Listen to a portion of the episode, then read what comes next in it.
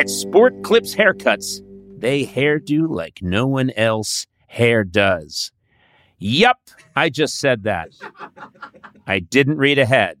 That's because not only is it the home of champion haircuts, they've also made relaxing and unwinding the name of the game, and it should be. With MVP haircut experience, your haircut gets turned up a notch. That's because the MVP is more than just a haircut, it's a spa day for your hair follicles. It's a seven pressure point massaging shampoo, along with a perfectly steamed hot towel, Oh, while a steady stream of sports plays on television. Man, my testosterone is coming out my ears. You can want it all and have it all at Sport Clips. Man, what a claim! It's a game changer.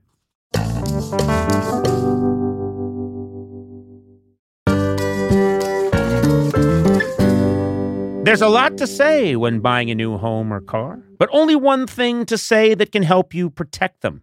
Like a good neighbor, State Farm is there. Hear me? I did. I heard you. And just like that, a State Farm agent will be there to help you choose the coverage you need. You just say that and they show up. They come jumping out of a shrub. oh, cool. No matter where you are in life, when you need the coverage options, your State Farm agent is there to help on the phone or in person. Like a good neighbor, State Farm is there.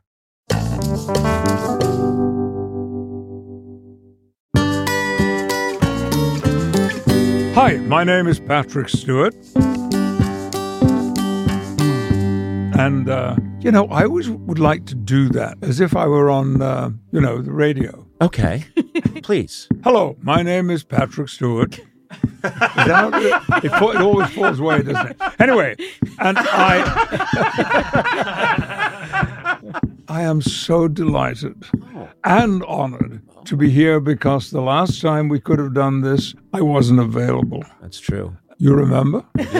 Have you held it against me? No, I haven't held it against you. You said you weren't available, and I said that's too bad. And it was all planned, and we were ready to go. And then I walked down the street, and I saw you eating a delicious meal in a restaurant. Oh, no. thought that asshole. And you saw me, and I saw you duck down underneath the table. no, you were very. You. It was not your fault. You couldn't make it, but you're here now, and I'm sure you're delighted to be Conan O'Brien's friend. Oh, yes. I knew I'd missed something. But I thought, no, that's not important. That's a Freudian slip. And I feel proud, happy, honored to be Conan O'Brien's friend. God bless you, sir. Fall is here, hear the yell. Back to school, ring the bell.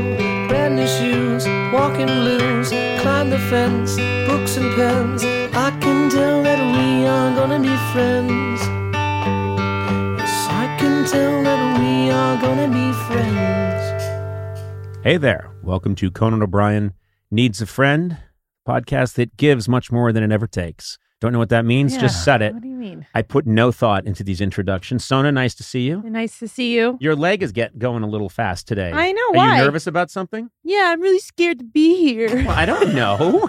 You might be nervous. Your leg is going like a jackhammer. Can I be honest? I think I had too much chocolate before we recorded, and I really think it's like sugar is is pumping through my we all veins. had a different place at this round table that I grew up at uh, in our kitchen, and my mother. My seat was next to my mother. My mother was to my right, so I was on her left. And I'm a, I have a jiggly leg, Yeah. Yeah, You have can restless going leg right- syndrome. restless leg, and it goes like a jackhammer. And my mother used to just grab it like a vice and squeeze it and go, "Don't do that. People will think something's wrong with you." Oh no! yes. Yeah, and so we cleared that up. No one's ever thought something's wrong with me. That's what it was. Yeah. it was that one Yeah. thing. Yeah. She didn't tell me don't make 900,000 hours of crazy fucked up content and put it all over the internet. Kept that leg still. Maybe if the leg was going, I'd be perfectly normal. Maybe you should get a full leg cast, like a cast iron cast. Or Then your whole body would start going. fake legs so that Oh. my torso goes through. My torso's there, but then I just have fake. And then I could like add calf muscles, make them more attractive. Where are your Yeah, legs? Where are your normal legs? Where How are do you your get real around? legs? I don't know. I would have them removed. Oh, it's not like they're hidden. I should have had them hidden, and I don't know why I went to removed.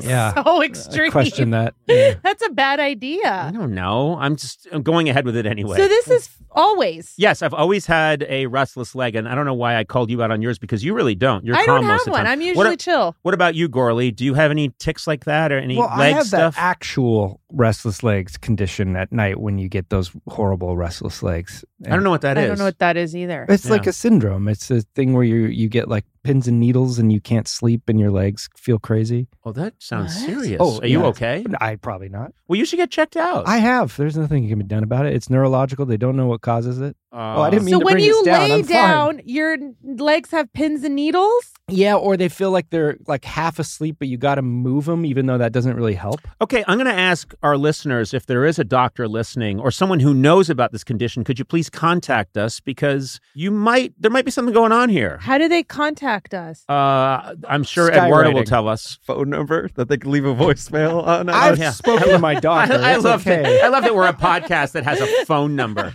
There's a phone number one five five five Wrigley twenty two.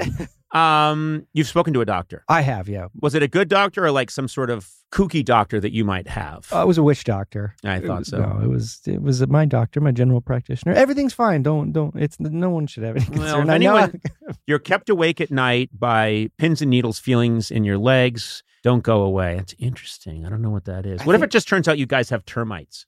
Oh it's no, just an you're being infestation. eaten. Yeah, you're really being eaten alive as you lay in bed. At least That's the there'd be a problem. solution. I'd take it. I uh yeah I have an I have an itchy uh back like my right shoulder blade and recently uh, my dermatologist said there's absolutely nothing there and it's just neurological. It's an Oh. itch that isn't there. It's a phantom, Phantom itch. itch? Yeah. Oh my Ooh, god. Yeah. Do you have a back scratcher?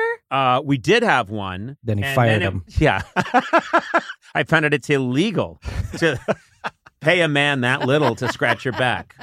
Uh, the Better Business Bureau got involved. No, I I think my wife found one and then it went it disappeared and now I swear to God we'll be watching TV at night and I'll stand up, get off the couch, go over to the wall, find a uh, corner and Oh I'll my I'm like a bear in the Yeah. woods. I start raking my back across the edge of a doorway Whoa. because, and I'm told it's quite common. It's something that happens. It's neurological. It's not real, but it feels real to me. We're Oh. fucked up. Yeah. yeah. Well, this is why we've been driven to this this gig. I think. you This both medium. you both have things that like are really not diagnosable. They're Well, I just neurological. yeah. That's that's weird. Well, I don't know. You might have stuff too. You just, I don't think. Do you go to a doctor and stuff? What do you mean? I don't know. You, you're, you have. You're, I know that your parents are very old school. Yes. they are old school. And you tell me all the time that your father grew up in a village. right? yes, yes. And uh, that, so I don't know if you grew up. I mean, did they? I don't know what, happened. Did they what? Did you grow up in a small okay, village? you know what? We weren't as dependent on doctors as a lot of people are, but maybe that's a good thing. Sure. But I also I don't think I have Uh. anything with my body that's like a neurological thing. I mean, I feel like you guys like that should be more concerning, but you're both like, eh, whatever. when you say it's uh, not a bad thing that you never went to the doctor as a child, Yeah. You're I say we didn't rely on doctors as much as a lot of You people. said dependent, and that's not a bad thing. yeah. Yeah, it's not. It's But not the first bad time I met your dad, like- I noticed that he has a pipe going through his head, and I said, well, "What about that pipe?" And he went, "Oh, it'll it'll go away on its own." He said, "This this uh, truck ahead of me dropped this off on the highway. It went through my head. 1969, but it'll be okay." Why do you pick on my dad? I love much? your dad. I know. He's got the best mustache I've ever seen. my dad's the best. What would their remedy be for his neurological phantom itch? Yeah. What would your mom say to do? Because I do Um, trust she has some old like folk remedies. She does have. She's very much in the old sort of like voodoo thing. Like when we wanted to have babies, I think I told you Yeah. she like buried a baby under a bush. A live Not a real, wait, a not a real buried a baby. baby? Not a real What baby. the like she should have just Not given you the a baby. real Wait a minute, baby. wait a minute, wait a minute. give you the baby? Wait a A minute. doll, a baby doll, What? and guess So what? gotta- It'll work. Can I say something? You've got to say that. Okay. You've got to say that was so upsetting. You did bury the lead. You and that's the so upsetting. We really wanted a baby, so she buried a baby in the backyard. what a what a monster. Yeah, no, it was no, under it was a bush. it was a baby doll. It was a doll. She buried a doll under a bush. Was it still one of there? the? Is it a talking doll? No, once we had the boys, she was like, "It- it, uh, "This, it's done. It Get- worked." Can I say something? I was by your house. Remember the last time? And I was walking around the backyard, and I stepped on what I a loose piece of grass, and I heard, "Mama, that baby's still alive. No, it's a talking baby. Where One is of this those- baby? So somewhere there's just a dirt crusted baby sitting in your mom's house, or yeah. Probably hundreds of them. what? Oh God, Yeah, Bloom for House, are you For listening? every day that Sona was married. For every day Sona was married, she would do it. 900 p- plastic baby dolls were stolen yesterday from a Walmart, plus a shovel. If police find either one, please Oh report. Oh man. So, uh, yeah. Yeah. But I don't know. I mean, they would. I think. I really think you two need to figure out why these things are happening to your bodies. I think we should talk to your mom. Yeah. I I think my Because- mom could fix it. Can we have her in? Yeah, your mother, uh, because I've noticed in the past when I have not felt well, you have told me, "Oh, here's what my mom would do," and it's it sounds pretty cool. Like your mom has good. I'm I'm I'm saying this. It sounds like she has really good remedies for some things. The burying the plastic baby. Uh, that there's seems a there's little, a few missteps, but for the most part, she's been pretty. Like my brother and I are are are pretty healthy people. Like we don't, you know, we don't. We've been o- we we're okay. We're alive. Yeah, you don't sound convincing. yeah. We're alive. Well, okay, Mister Needle Legs and weird itch on my back. Phantom itch, Phantom Restless legs. Thank you very much. Restless You, leg, and you two are fucked itch. up, and you're getting mad at me because of the way I'm dealing with my We body. never got shit. mad at you, We and we're not at Yeah, fucked you up. you We- come from a very judgy place. I don't think so. No. Yes, you are. You're coming from a very This judgy whole thing place. started with you going, "You guys need to get that fucking checked out." Yeah. You went from telling us you got to get that fucking checked out to my mother buried a baby in the backyard. that we're allowed to judge, by yeah. the way. By the way, that some judgment is in order. Oh, I think. it worked. Like I a- have the two. sentencing. How do you think my two children happened? You think that just well, I have a theory. Did she bury two ba- uh, no, boy just one. baby she dolls? just wanted children of some kind. I don't think it matters how many you bury. How does this work if you're like, mm, I really want a turkey sandwich? Do you just bury a turkey sandwich? Oh my Yeah. god! No, you just go get a turkey sandwich, Matt. That's how it works. Okay. no, for- you have to bury that sandwich. Then hope another sandwich comes, and then when that sandwich doesn't come, you have to buy that sandwich and bury it. You die of starvation with 900 turkey sandwiches buried underneath the You ground. go go rub your back on the wall. Oh, Conan. oh, I- Go rub your back. Go rub your back. I love that put down. ah, go rub your. You know, what? true story. My mother, if she was losing an argument to one of my sisters, and I swear to God, I was there for this. She said, "Ah, go wash your face." I heard this in like 1970. My sister, one of my sisters, was going like, "No, but mom," I don't. She was like, "Oh, go wash your face. I'm go wash that. your face." I like. I'm going to use go wash. I'm going to use that on Liza next No, time she's don't use that to me. on Liza. Next time she's saying, you know, who, how dare you smash all the dishes in the kitchen, which I do occasionally. Oh, It's sort of like a Zorba the Greek thing, you know, like yay it is Zorba. good luck. Yeah, and then uh, she'll, I'm gonna, and she gets mad at me. I'm gonna go, ah, go wash your face. I'm gonna try it and see how it No, works. I don't want you to say it to Liza, but I want to definitely say it to someone. Ah, All right. go bury a baby. Ah, go bury the baby. Okay, Uh, dark, very dark. it is dark. You got to say plastic baby or Yeah. baby doll. yeah, Yeah. which is yeah. not what you did. I know. I should have said that. Well, your own fault. Anyway, Okay. my guest today, horrified that he's here.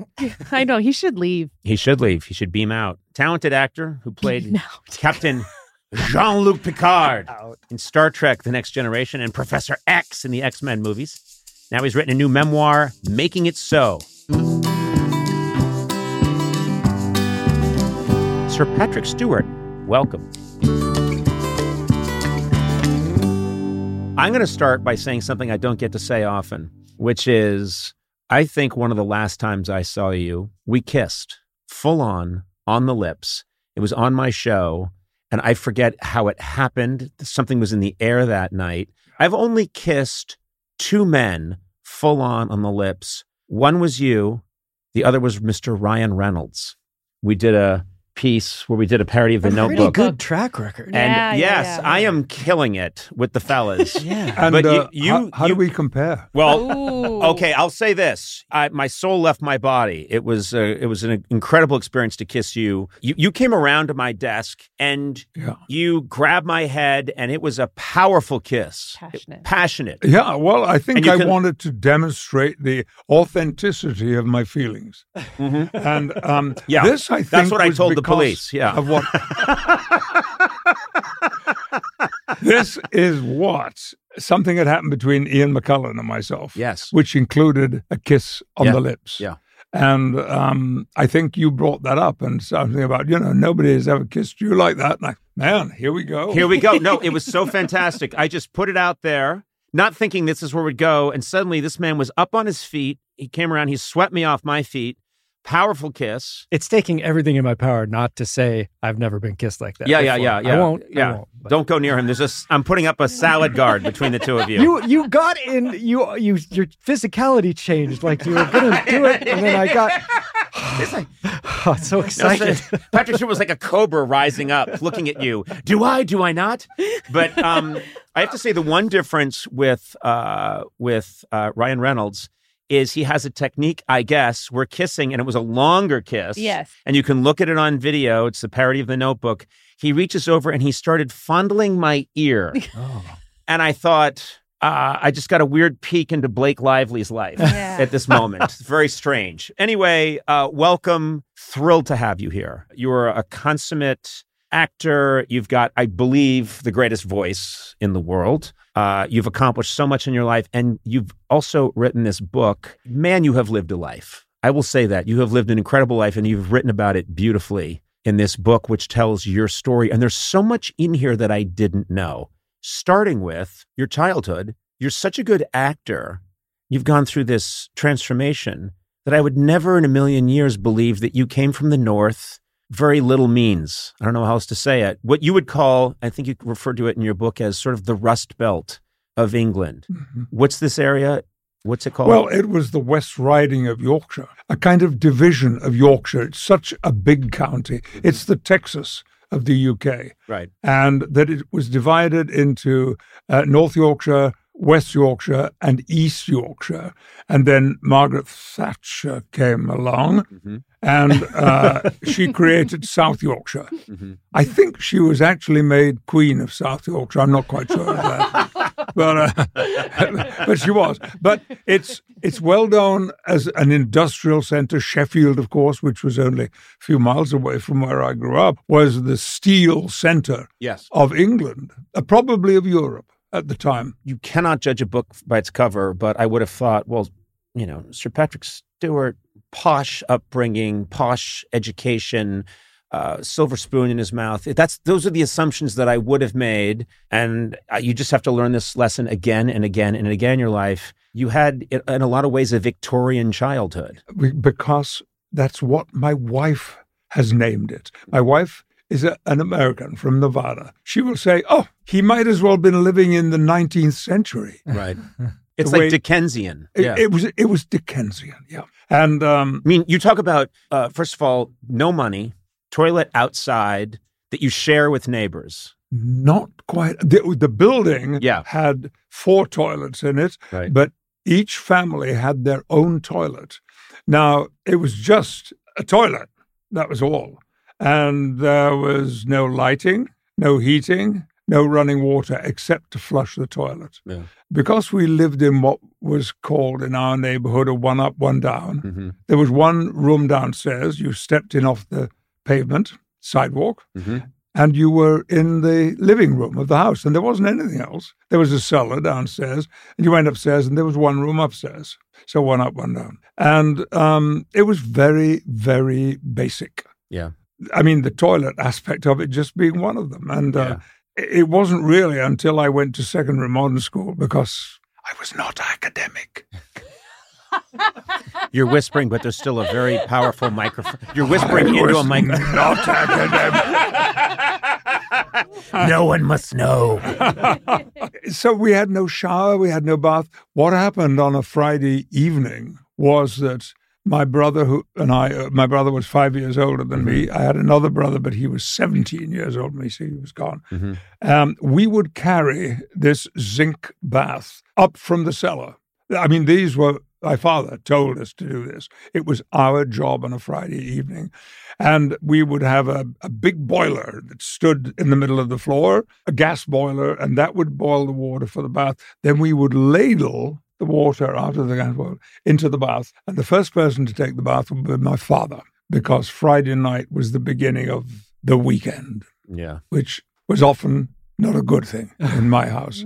Yeah. Uh, and then there was a whole complicated evening in which my elder brother would bathe in the same water that my father had used while the water was heating up again. Then he would empty that, and because he, he was made to do that, then he could leave for a Friday night himself, even though he was only, you know, 10 or 11. Then we pailed the water. Actually, no, we didn't. We had a rubber tube, and we put the end of the rubber tube in the bath God. and I would suck it up, which always meant that you would never. This is getting worse and Oh. worse and worse. all. Do you want to change the subject? No. No, go ahead. I could go downhill, or I could go Go up. downhill. Down. Please, you're on the downhill podcast now. this podcast's original name was The Downhill. So you would suck and suck and suck. Is that what we're talking about here? Yeah. But I mean, it's just, uh, uh, uh, you know, you talk about people lighting the gas lanterns outside, you know, the street, Oh, people on the street. And, Yeah. um, Victorian. and of course, your father was away in the war. Uh, and then came back, and you said that was not a good thing because he was short tempered. There were a lot of issues with your dad. Yeah, but uh, nowadays he would have been diagnosed instantly as having serious PTSD. Yeah. He was involved in uh, the fighting uh, all over Europe. I mean, in France, in Italy, he was in Cyprus, um, and he was a parachutist as well. Oh my God. Um, so I never saw him for the first five years of my life. I was born in 1940. The war had already started. He had already joined up. And later, he was an ordinary soldier uh, with the King's Own Yorkshire Light Infantry, Mhm. the Coilies, they were known as. And um, he ended up as regimental sergeant major of the parachute regiment Mhm. an ex- I mean, the highest rank you can get to as a non-commissioned officer. And um, he, he was brilliant at that job. My, my one favorite remark I ever heard about that was soon after he died, a neighbor who I knew had served with him in the army s- said he saw me in, in a pub and he said let me buy you a drink because i want to toast your dad in this he said he was an extraordinary man he said you know when your dad walked onto a parade ground the birds in the trees stopped singing. Oh, Wow. I mean, it gives still gives me goosebumps. Yeah, and and and it's so true that uh, I've talked to. I think my wife's father was uh, similar. He, I mean, he is of a similar vintage. My father-in-law, and he, when he was born, uh, you know, his father was off fighting in the war, and then he remembers being five years old, Oh, and this guy shows up, Yeah. and it's a guy who's been on a destroyer for four or five years fighting the war. Uh, not in any cuddly mood. you know, it's just a, it's a very, it's a, I think it was a very common occurrence. I think it was, and I think for many people, many men and some women, the the war came as a release. You know, they my, my father traveled. Actually, he'd spent most of the twenties in India. He the moment that his girlfriend was determined that she was pregnant, mm-hmm. that she was having his child, he instantly joined the army and didn't marry her. I almost did that when my wife told me she was pregnant. No, but I was in my 40s and I was just like, I'm joining the army. And she said, There's no war and you're too old. But I just wanted out. yeah, yeah, I know. They wouldn't have me. I failed the physical. So it didn't work Oh, out. but you were having a child, nevertheless. Very suspicious about that child. Seems Italian to me. But anyway, Okay, and moving on. he was born with a mustache.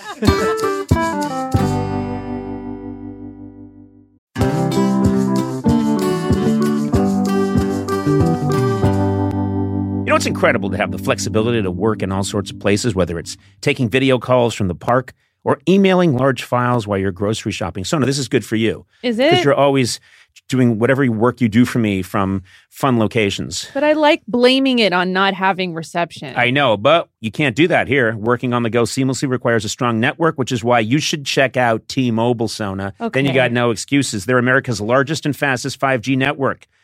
With T Mobile, you'll be covered in more places with the 5G speed you need for your life on the go. Plus, they also cover more highway miles with 5G than anybody else. Check it out if you don't believe me. Hey, Blay, you've got T-Mobile, right? I do. I was actually just up in the woods in Idyllwild. It was fantastic for the weekend, and uh, my T-Mobile didn't miss it. My T-Mobile phone didn't miss it. You know, I wouldn't think you'd need a cell phone because you speak so loudly into a microphone. well, I had to look some stuff up. Just take Sorry. it. Just take it down. I didn't know when brunch was. I can hear him. when the restaurant's open for brunch. Okay. Uh, So I used uh, my T-Mobile coverage to check out brunch. That's brunch. all right. Anyway, wherever you are, you know, take it from the loud speaking Blay. If you're on the go, you want to be in the know, you want to make the show. What? Uh, T-Mobile. That's the one for you. That was I should have rhymed it with go. Anyway, find out more at T-Mobile.com slash network today. Coverage not available in some areas. Fastest based on median overall combined 5G speeds, according to analysis by Ookla of Speedtest Intelligence data Q3 2023. See 5G device coverage and access details at T-Mobile.com.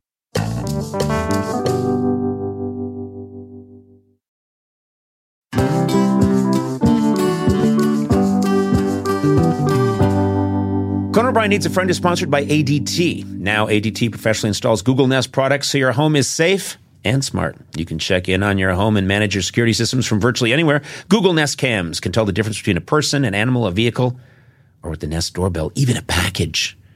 You can know that there's a package out there. I know. And not a person. You don't have to that do helps. anything. Yeah, sometimes a person rings the doorbell and I think it's a package. Anyway, and with Nest Aware as part of your monthly ADT service, you can get 30 days of event video history, even smarter notifications like when a familiar or unfamiliar face is seen. Plus, when every second counts, you can trust ADT's 24 7 professional monitoring.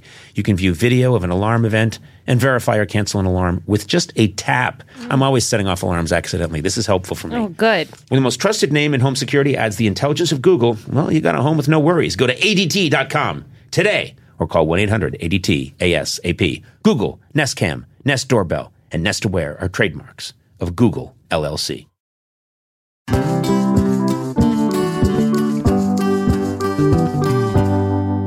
You know, our podcast, we've been doing it for five years now, and it's changed over the years. yeah, Yeah, it I has. I've gotten better looking, I think, stronger. Oh, Um, you No. seem less mentally sharp. I oh These I things just happen. You know, thinking other things. well, whatever. With like time. the studio. We got a new studio. Oh, that too. Yeah, yeah, yeah. And we got a new studio.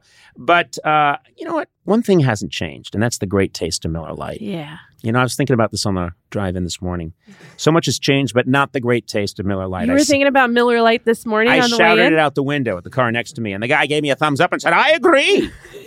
it was the original light beer, and to this day, it's still the best one, if you ask me. Yeah. I like to have a good time. You know that. I'm Oh, good. you love to party. My name is Conan Good Time O'Brien, Yeah. and I get together with my gang, my squad, and we crack open some Miller Lites, and all is good in the hood.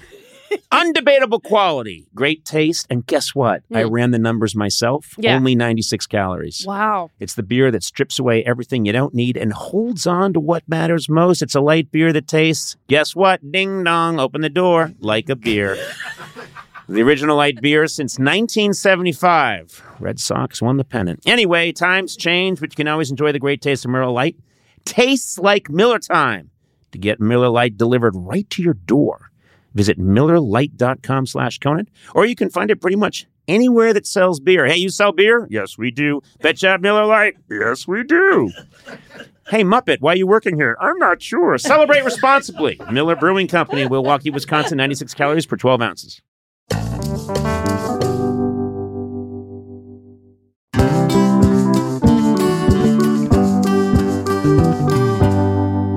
Before we move on from my father, which I know we must, Yeah. when his demob in demobilization, Mm-hmm. that called demobbed, Mhm. he he was called by his colonel, his commanding officer, um, into his office to see him, and and my father was a couple of weeks away from leaving the army, and uh, the colonel asked him what his plans were, and he said, "Well, I'm going home and." I'll get a job. And the man then told him about connection that he had um, at the Dorchester Hotel, where you've probably stayed. I've in- been to the Dorchester, sure. in Park Lane. Yeah. One of the top five or six hotels historically as well as present day. And he said um, they need a doorman, an assistant doorman, and that job's available. And you can have it as soon as you get out of the army in a couple of weeks' time. Um, there is uh, an apartment or a flat, as we would have called it, I'm, you know, bilingual now. Sure. Yes. Yes. Uh, and uh, and uh, you will have a flat to live in, and your wife, if she uh, if she uh, feels like it, we could give her a job as well. She could work in the hotel, and you would live there with your children. And uh, my father was very pleased about it. Sounded, per- and it would have been perfect for him. But my mother refused to leave her hometown, Oh. which she had never left ever before. She had lived in this small little community in the West Riding of Yorkshire, and said, "No, I will not go to London. I will not." Now, I've often thought my father could have said, "That's fine. You stay here. I will go to London, and I will send you the money through the post, and you can come down and stay." But he didn't. He stayed. And that was the beginning of the end for much of his life as he was concerned. He was a weekend alcoholic. Mm. Monday through Friday, nothing. Rigid about that. And of course, I, the first five years of my life were bliss. My mother and I, I had a cot next to her bed. And when the side was let down, I could roll out of the cot straight into her bed, hmm. which I did often. And we would cuddle all night long. And then 1945, Yeah, it's very Oedipal. It's like suddenly, who's this guy? That's very primal stuff. You talk about how when you grow up in this situation, you often don't have, people would assume, well, a young Sir Patrick Stewart would have big dreams. You didn't initially. You thought, oh, I guess I'll be a lorry driver, a truck driver. Yep. Because you think, you look at your world and you think, this is what's possible. Yep. And then what changed? What happened was a man called Cecil Dormand. He was my English teacher in my secondary modern school because I was totally not academic. In fact, um, I was never tested, but I went to secondary modern school. And in my second year, the English master, Cecil Dormand, clearly, I did, I did something, uh, read something in a class, and he, I saw him pay attention. And he was the first person to put a copy of Shakespeare Oh my into God. my hand. I never held a copy of Shakespeare in my hand, and and it, it, it was just a surprise one day in the English class, and he was handing out these books, slim little books, and said, "All right, this is um, fine, uh, Act Four, Scene One, and uh, okay, you're playing uh, Portia, you're playing Bassanio, you're playing Orlando, and uh, uh, Patrick, finally, you're Shylock." Wow. And uh, we read this scene, and uh, my character didn't speak for a half a page or so. And then he had a speech of about 40 lines, which is one of the most famous sh- speeches in Shakespeare. And um, I had no idea what I was saying. I was trying to say the words, though most of them I didn't understand. And yet something happened. I made a connection. I loved pronouncing these words. I was never I, I, I'd never spoken a language like that out loud. I mean, I hadn't even spoken English when I was a child. I spoke not just with an accent, I spoke dialect. hmm So, uh, do you want an instance? Yeah, I do. Um, this is this is my favorite. Uh, if I go to a neighbor's house to ask if the lad my age is coming out, you know, for kick a ball around and everything, when he came to the door, I would say to him, "At a lake and out, What? what? at a lake and out." That's like an at. Atta art thou, because when I was growing up, we said thee and thou, not because we were religious at all, but it was just the way, you know, working class West Riding people spoke. Yeah, yeah. Atta art thou, Lakin. Now, this is the amazing thing. In Shakespeare's day, actors were also known as lakers. And I, the word I was using was playing. Lakers stood in for playing. Atta, uh, are you, Lakin, playing at, out. Oh my. That's a Lakin out. And it's funny, and you didn't know the derivation of any of this. You just know that's what it is. You just are saying you don't know. You don't know what any of this is coming from. No, Yeah. nothing at all. But the moment came when uh, a second teacher, who was the my book is dedicated to these two people, Cecil Dormand and Ruth Wynne Owen, who was a retired professional actress, now living with her husband in Yorkshire and teaching. And um, she said to me one day, You know, Patrick, if you really are enthusiastic about performing, you've got to lose that accent. And so I started the next day, right away. And for several years, I spoke with one accent at weekends when I was going to my drama classes, and one accent Monday to Friday when I was in school. Because if I talked like that in the classroom, whack, Yeah, I yeah. would have got thumped, you know. No, uh, th- uh, the other kids don't take kindly to that. Ah, gentlemen and kind women. Who the fuck does the think thou art? Sorry. Dot, dot, dot. I believe it's time for my jelly and peanut butter. um, you say that you remember, this is a quote, word for word, the one comment about me in a newspaper review of the first amateur production I ever appeared in. Uh, and it said, quote, as Hopcroft Minor, Patrick Stewart was barely adequate. and you said you remember that line for line, despite the fact that you were getting a lot of positive affirmations left and right. That still, and tr- my God, do I know what you're talking about? Yeah. Uh, it, it is interesting to me Mhm. that it, it is memories like that that stick, and there's no possibility of them ever being removed. Barely adequate. Right. And the one thing I remember that worried me most about that was that my father might see it and it would disappoint him, Mm. I think. you know, we had Harrison Ford on this podcast very recently, and both of you have known a kind of success that 1% of 1% of 1% of actors will ever know. But he went on at great length. He knew the name of the man who turned him down in 1968 and told him he didn't have what it takes. And he repeated his name, I think, 15 Jerry times. Tokofsky. Jerry Yes, Tokofsky. we all remember. We it. all remember it. and you're thinking, Seasoned it how much? There is no amount of success that you can ladle on a Sir Patrick Stewart or a Harrison Ford. There is no amount that can take that away. And this is just the blessing and the curse. I'm so glad that you've told me that about Harrison. I've, I've been a huge fan, but I've always been aware in his work that there is um, some kind of internal softness, a gentleness that that occasionally just bleeds out into what he does, and he's letting it out. Oh, by the way, we have the same birthday. Oh, is that true? Yeah, 13th of July. I am one year older than him. but does he show respect? No. no. Does he bow before you? No. That's my mom's birthday. I'm oh, Is it really? Hey. Well, that's three great actors. Really?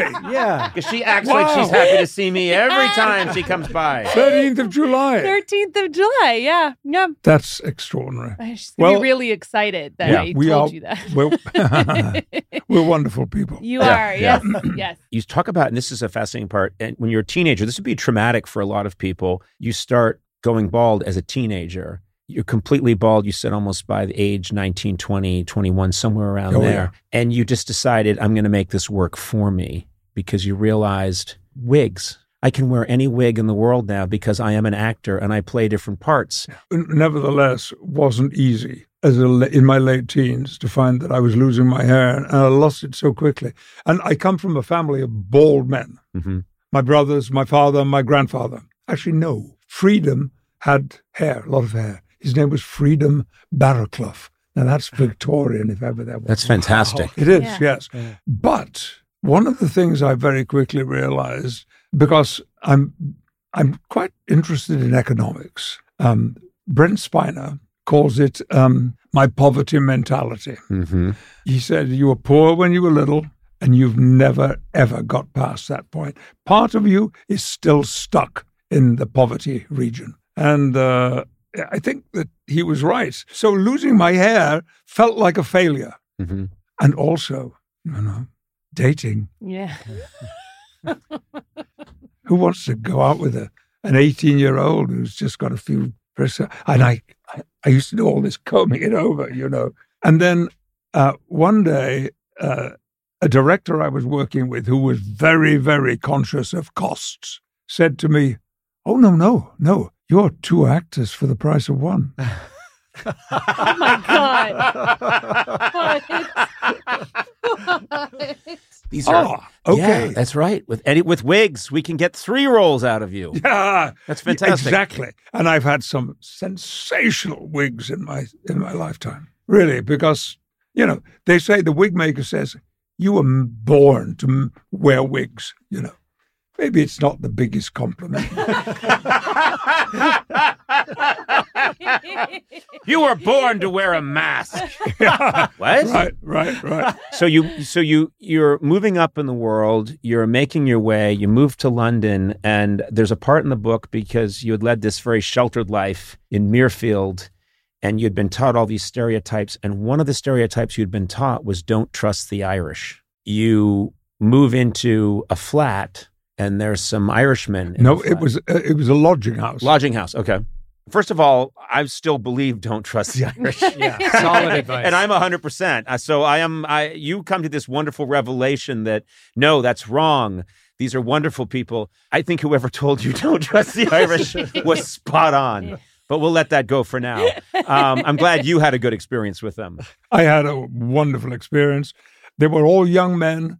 They'd mostly come from the west coast of Ireland, Mm-hmm. um, and they, because they needed work Yeah. at that time in the late forties, th- there was uh, there was a job shortage, significant one, and people were people were dying because they couldn't feed themselves. Right. And all these young guys had come over to London to get work, and they were all working on building sites. They were laborers.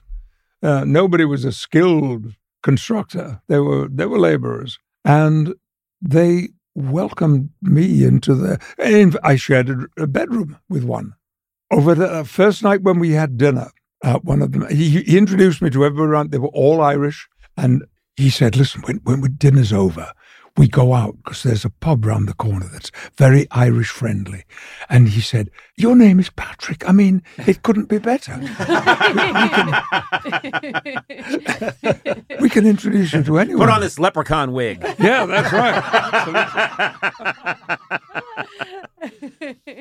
you had this experience that I mean, I think is absolutely m- mind blowing. You were in a production in London with uh, the great Vivien Leigh. You became friendly with her, and at one point, they are showing "Gone with the Wind" It was a, a, a, a, a, re-release. a, a new release, you know, that had been smartened up and tidied up and given new technology. And because you're friendly, she invites you to attend with her, and you- she you sit next to Vivien Leigh. You sit next to Scarlett O'Hara as you watch Gone with the Wind. Well, uh, by, and by the way, just to get the, the, the seating layout proper, Mhm. I was on her left side. On her right side was her boyfriend, Mhm. who was uh, a leading actor in the company we were working for, which was the London Old Vic Company on Mhm. tour. We were only on tour. We didn't ever play in London. And um, I mean, first of all, this invitation was wonderful. Uh, The, the reason being that I was the humblest member of the company. I had been a last minute inclusion. Two days before rehearsals began, I got this offer. And the working hands on producer was a very unpleasant individual. And he found, he chose me as his one to go for.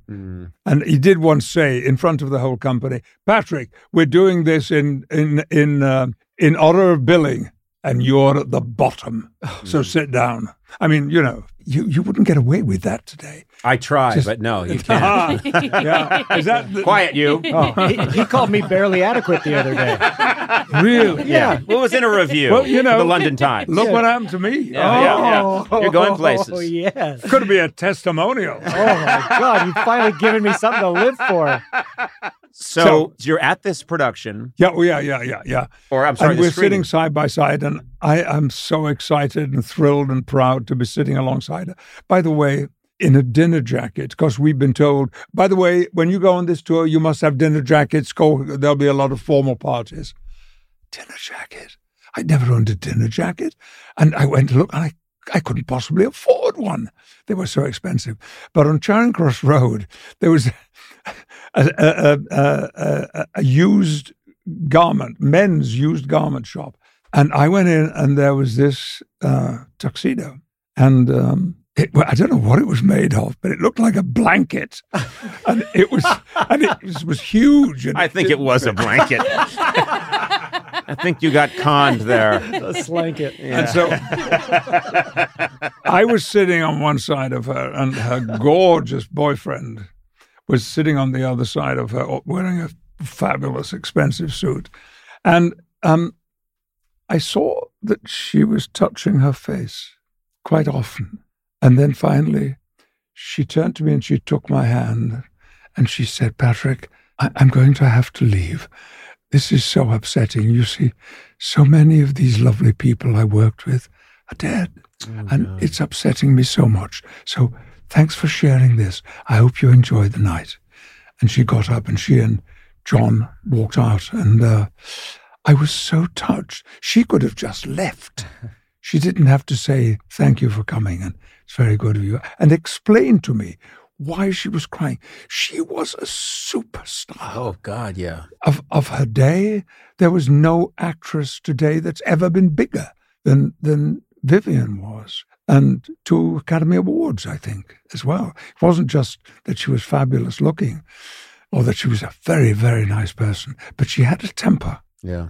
I saw her once. There was a wonderful actress who I cannot name, but she is dead too, um, who was playing a character in, and she had a leading role, very important roles. And uh, during the curtain call one night, she was on one side of Vivien and John was on the other side. I was at the back on the, another row, and um, uh, this other actress leaned forward. I heard her say something to the other person who was leaning forward with her. I didn't hear what it said, but as she was standing up, Vivien, who had just been presented with a bouquet of flowers, lifted it up and hit her across the face with the bouquet of flowers. For speaking. Yes.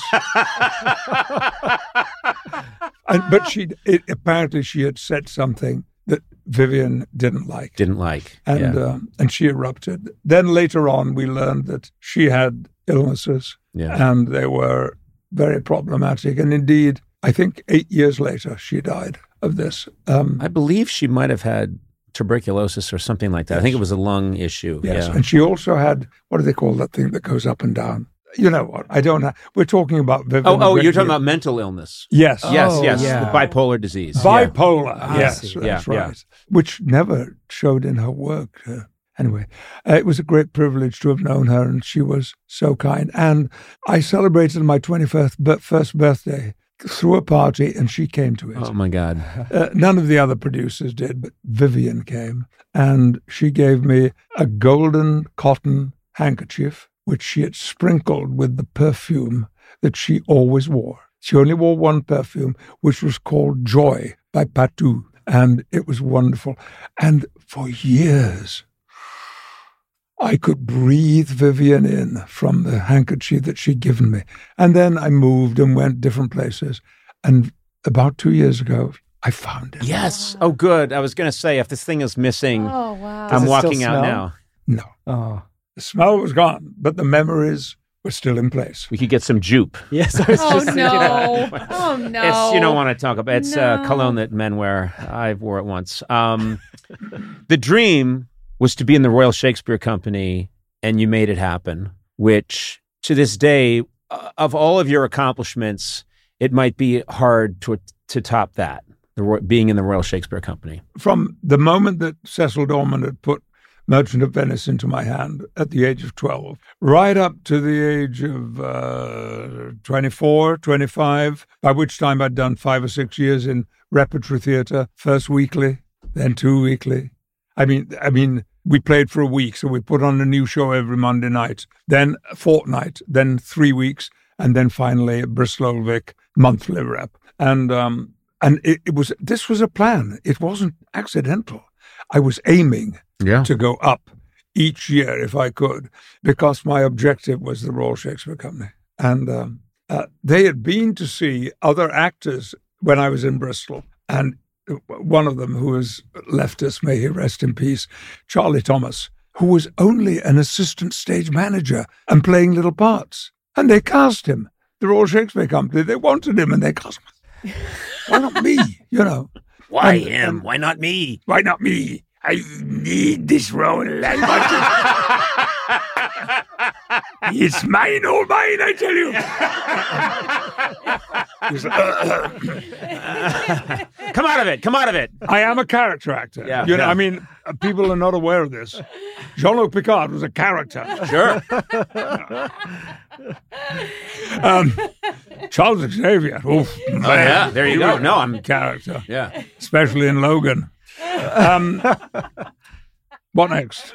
Well, Tell I was just I, I was saying it's fascinating to me that the the objective was always the Royal Shakespeare Company. Yes. and you were Oh, yeah. not you were not interested. You had no ambitions in television. You didn't have ambition in uh, film, uh, and then you know you're you're doing quite well. You've achieved your dream, and then at the age of I believe 45, 46, this possibility of this Star Trek show because you you bring up Jean-Luc Picard you this this comes along and what I always found fascinating and and you verify in the book is you approach this as a Shakespearean role. You took it which I think is brilliant. You said oh this is a television show and this is a you know part of a generation of you know there's an, an- another Star Trek.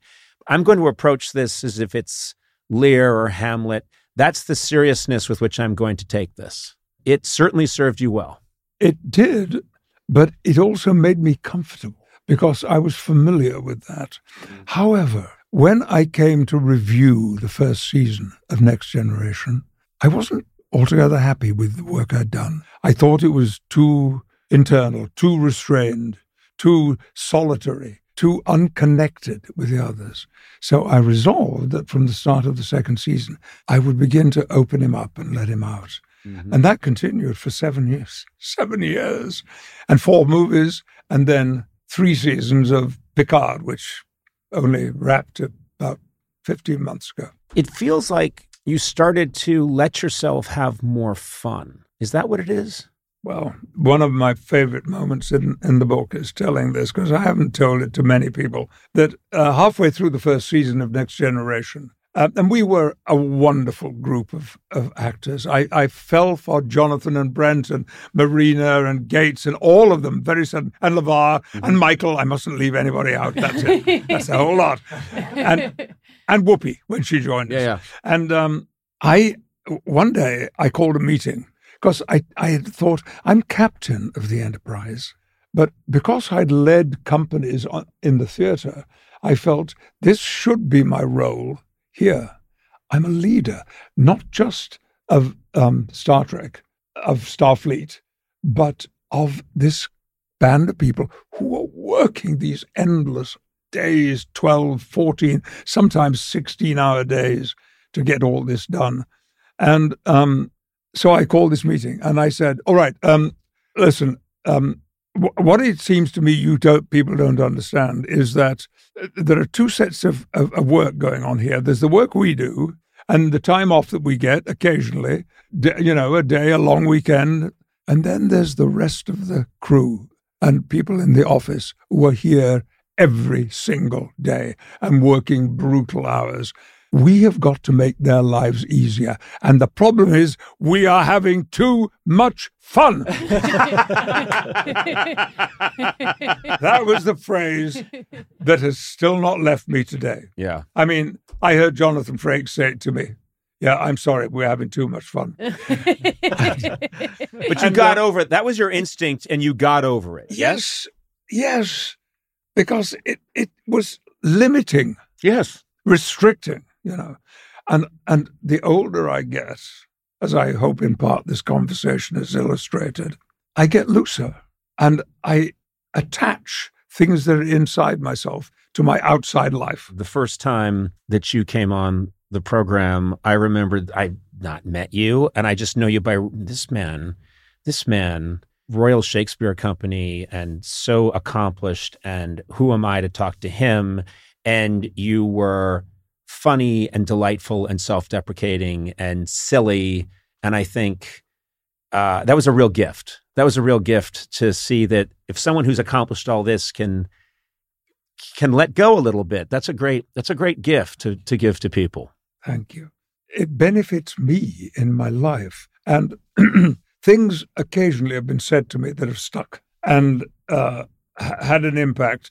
My first ever day in front, which is in the book, hmm on in front of a camera, a film camera, was in a film called Hennessy, which starred Rod Steiger, and I had half a day's work, which was me and Rod Steiger in the back of a car, and I pulled a gun on him, and it was just one scene because it didn't end up happily for me.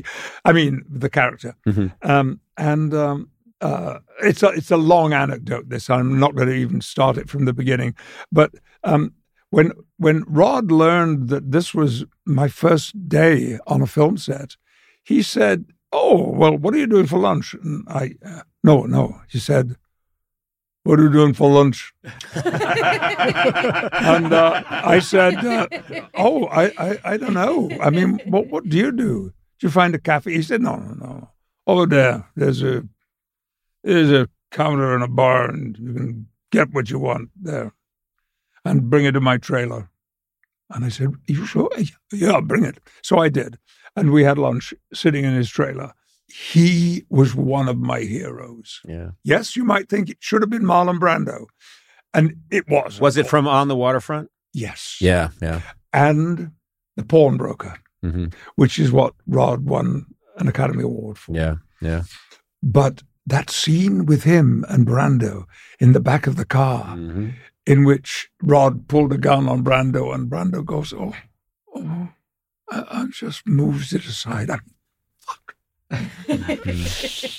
Oh, goosebumps, goosebumps. And um, anyway, one of the things he said to me during this lunch was uh, just just as we were about to leave. I was about to go, he said uh, one thing mm, worth remembering: the camera photographs thoughts. And that was all. And I have never forgotten that. So you, You just think? you think it, and the camera will say. And I watch other actors who I admire immensely and, and the work that they do, and I see it on them. Somebody might say, that face hasn't moved. No, but look at the eyes. It's full of thoughts, and, you know, you're, you're involved. And so funny you say that because I just watched the other day. I hadn't seen it all the way through for years. The Steve McQueen movie Bullitt, 1968, and I watched it. And what stuns me is McQueen barely moves his face in the whole movie, and it's riveting. A lot of it is people yelling at him. They're angry with him. You know, this isn't you. We don't like the way you're running this investigation. What are you doing? And it's him and his eyes slightly moving side to side, and you see the wheels turning and he's got all this coiled energy that he's not spending and it's fantastic if you're not under the, the, the, the uh, pressure that you've got to be doing something, mm-hmm. you know, I often feel with some young actors, I think, you know, just do le- do less, but think. The camera sees it all, and it's magical. But of course, those guys, Brando, Steiger, Lee J. Cobb, Eva Marie Saint, all of whom, by the way, I have met, except for Brando. I had an invitation from somebody who was very close to him to go up to his house up on the, the uh, top of the Hollywood Hills. An appointment was set, and I pulled out yeah someone had said to me, "Ah, he's very difficult, you know. And all I had was this memory of this brilliant, believable, real actor. And I didn't want it to be changed. I want him to remain as he was when he moved Rod's gun aside yeah and just saw the sadness in his face. It's it's a great job if if you're lucky and you get the work to do. And of course, right now there is no work. well that's why you wrote this book Exactly. uh, you know Yeah. covid and you wrote this book and the book is great and there's so many great uh, revelations in this book. I love reading about how you heard that Frank Sinatra was a fan of Star of your Star Trek, and I just imagine Frank Sinatra uh, "Shut get out of here! I gotta watch punching somebody," and then saying, "Shut up!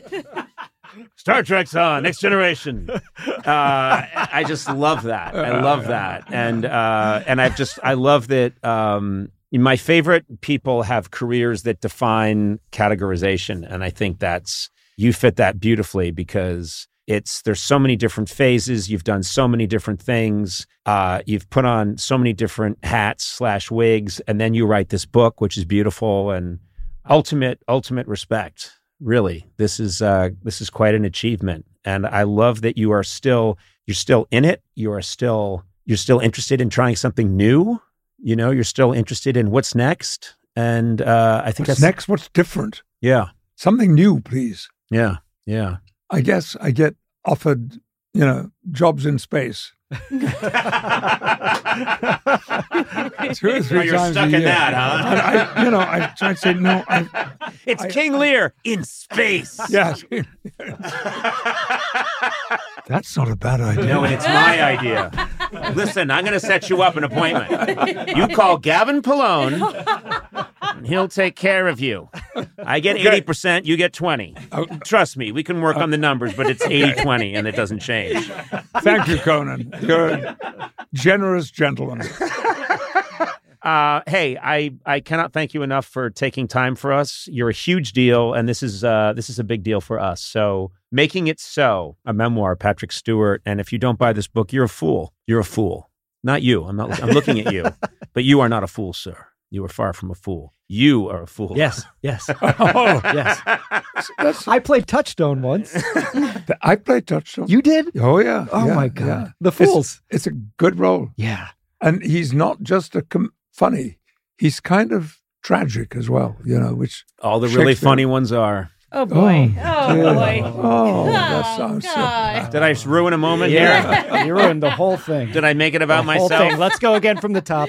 Sir Patrick Stewart, onward uh, and uh, and break a leg in all your endeavors. Thank you, sir. Thank you very much.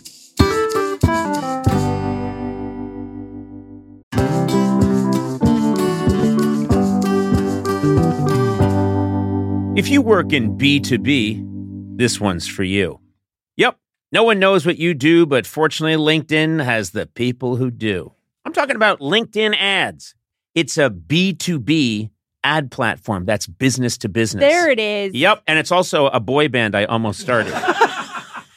and it's a biz- it's a platform that allows companies to advertise their products or services. You can target professionals by title, function, industry, and more. Generate leads, drive website traffic, and build brands awareness with LinkedIn ads. Business to business advertising is about reaching the right people, and LinkedIn has over, get this, 70 million decision makers on their platform. Wow. Yep. With LinkedIn ads, you can reach the people who really need to know what you do. Now, listen, it gets even better too, because LinkedIn will give you a $100 credit on your next campaign. That's not bad. Just go to linkedin.com slash team Coco to claim your credit. That's linkedin.com slash team Coco. Terms and conditions apply. LinkedIn, the place to be, to be.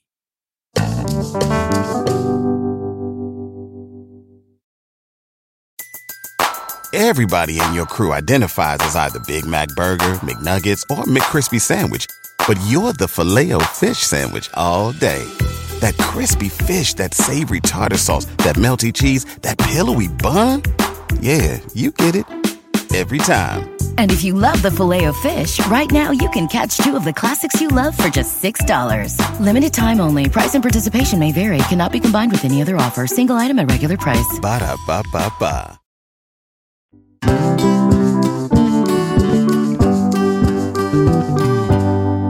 I like to support the people around me. Why is that the biggest laugh in a while? I do. Oh my god. I like to lift and elevate those Spit around me. out my water. Like My- to punch down and bury. Oh, My wow. only joy, my only real joy is watching those around me thrive. By the way, I'm I'm a hostage right now. I'm being I'm being held at gunpoint and being forced to read this. no, I I uh, I do. I'm happy, but then there are limits. There are limits, and Matt Gourley, a very talented uh, fellow, you know, works on this podcast. You add so much to the chitter chatter, but then behind the scenes, you're constantly making all these uh, great edits and audio choices, and you're putting it all together and getting it out to the people of the world. So I do commend you for that. But then you have these other projects. And um, I'm trying to think of the way to put this. It enrages me that you would ever divert your eye from this. I mean, this is a golden egg. This is a lightning in a bottle, what we have here. And yet, every time I turn around, you say, Well, I got to get going now. I'm going to go work on Gloop Dilly Gloop. And I'm like, What's that? And you're like, Oh, it's, a, it's in one of my 700 other podcasts that I do. You have one called Mall Walking. Is that right? Yeah, that's a culturally significant and important podcast where my friend Mark and I just record ourselves walking through America's malls. hmm And you've been uh, manhandled during that, during those recordings, haven't you? Have you? Yes, Sona joined us once and we got kicked out. Mm-hmm. Yeah. How Well, many- you make it sound like it was we got kicked out because of me. No, Oh, okay. no, you were the. You What were, did you shoplift? Just curious. Yeah, How dare you? Had- what did you? well, one time when How we dare did you? it, Have you shoplifted in the past? No, we did we're- reparations. We're, yeah, we went to the store that I did shoplift from, and then we I apologized. Oh, good. All right. That's uh. And we bought something from the store to atone. Yeah. That's Yeah. nice. Okay. Well, you Matt Matt did. Yeah.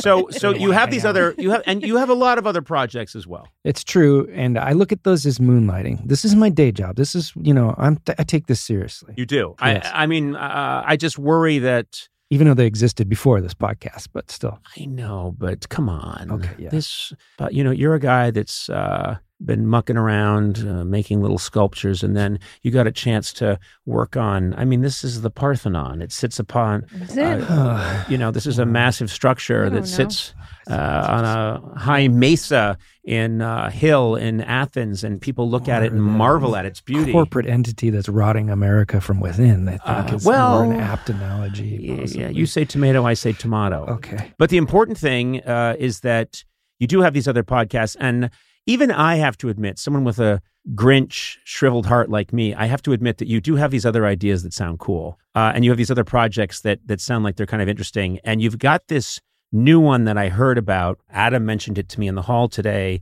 and I said, "Wait a minute, that sounds like a really good idea. I'd listen to that." Oh, And I, I wanted to bring it up on the air. that's very nice of you. I mean, I will say that my podcasts are stupid. This one is legit. Oh, this is erudite. It, it is.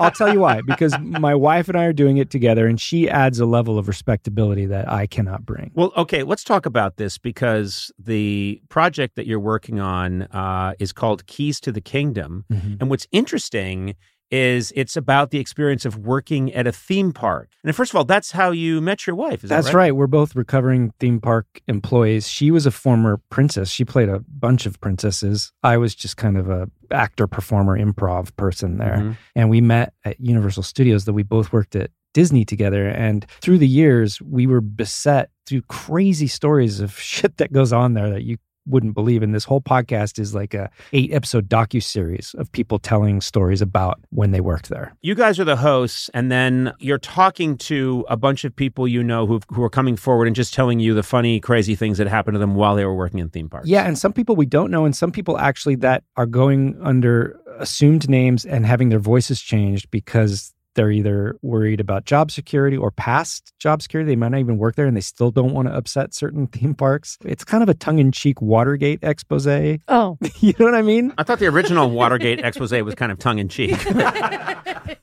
We're treating it like we're busting the lid off something when Right. in fact we're just having a good time with some stories that are really ridiculous, some stories that are kind of spooky. And then Sona was a guest as well, and she tells her story of getting busted by the Disney police trying to smuggle in edibles to yeah. the park. Yeah. Yeah, I did. Yeah, and also you don't even need to tell me what it was because you could guess what Sona got in trouble Oh. for. It usually revolves around a certain theme. Uh, but Keys to the Kingdom, and how do people listen to Keys to the Kingdom? It's Kingdom? anywhere you can find podcasts. It's out now. You can subscribe on any podcast player. There's uh, also eight behind the scenes bonus episodes with extra material that you can get in the show notes of the uh, podcast. like I said, I would listen to this because as someone who every time I go to a theme park, my mind is racing, wondering what's really going on It's here. crazy. And there's no way to find out because you can't just ask people. But uh, it sounds like you have you've blown the lid off this story. It's a crazy, creepy cult, and I'm happy to be out of it.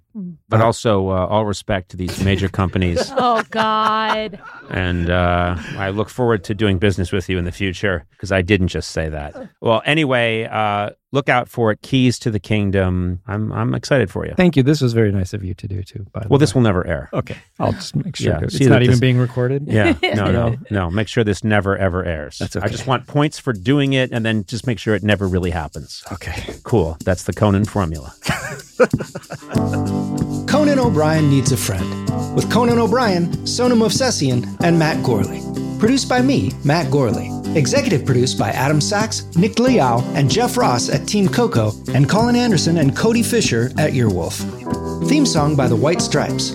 Incidental music by Jimmy Vivino. Take it away, Jimmy. Our supervising producer is Aaron Blair, and our associate talent producer is Jennifer Samples. Engineering by Eduardo Perez. Additional production support by Mars Melnick. Talent booking by Paula Davis, Gina Batista, and Britt Kahn. You can rate and review this show on Apple Podcasts, and you might find your review read on a future episode. Got a question for Conan? Call the Team Coco hotline at 669 587 2847 and leave a message. It too could be featured on a future episode. And if you haven't already, please subscribe to Conan O'Brien Needs a Friend wherever fine podcasts are downloaded.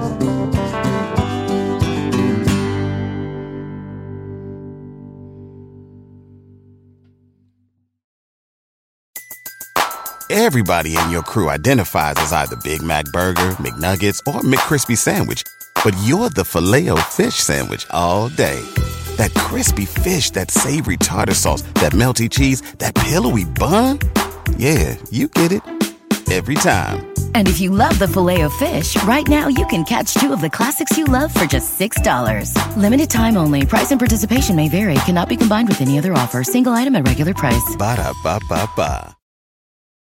In a fast paced world, every day brings new challenges and new opportunities. At Strayer University, we know a thing or two about getting and staying ahead of change.